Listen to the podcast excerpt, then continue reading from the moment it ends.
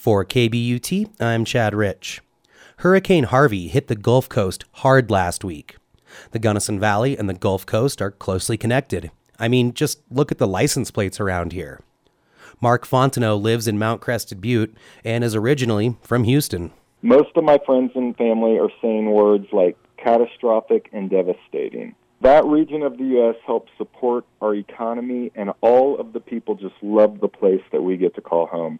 In my opinion, it would be wonderful for our community to reach out and help them. So, no matter who you are, you're likely only a few degrees away from someone who's deeply affected.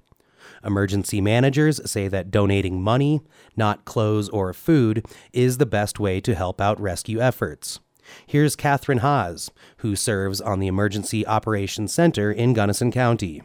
When people send a bunch of goods, whether it's clothing, food, anything like that, what tends to end up happening is that the limited resources that our first responding agencies and our disaster relief agencies have will be redirected to try to store those items, sort through, verify, and, and distribute. And when you send cash, that cash can get down there much quicker, and those agencies can spend those dollars exactly where they are most needed at the time let's say somebody decides to package up all of their children's old clothing and send it down there.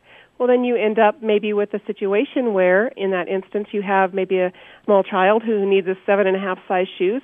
They have to sort through all of those donated items to try to find what they need. That's going to take time. That's going to take resources. They might not even find what they need. Whereas you send the money, they can immediately go to the store and get that child some shoes. So, while it might feel good to give up a Patagonia fleece or a few boxes of organic macaroni and cheese, the relief efforts would probably be helped more if you just sold the shirt and sent the money, or saved at the store and wired the cash to relief agencies. A reliable list provided by Gunnison County can be found at this story's posting at kbut.org.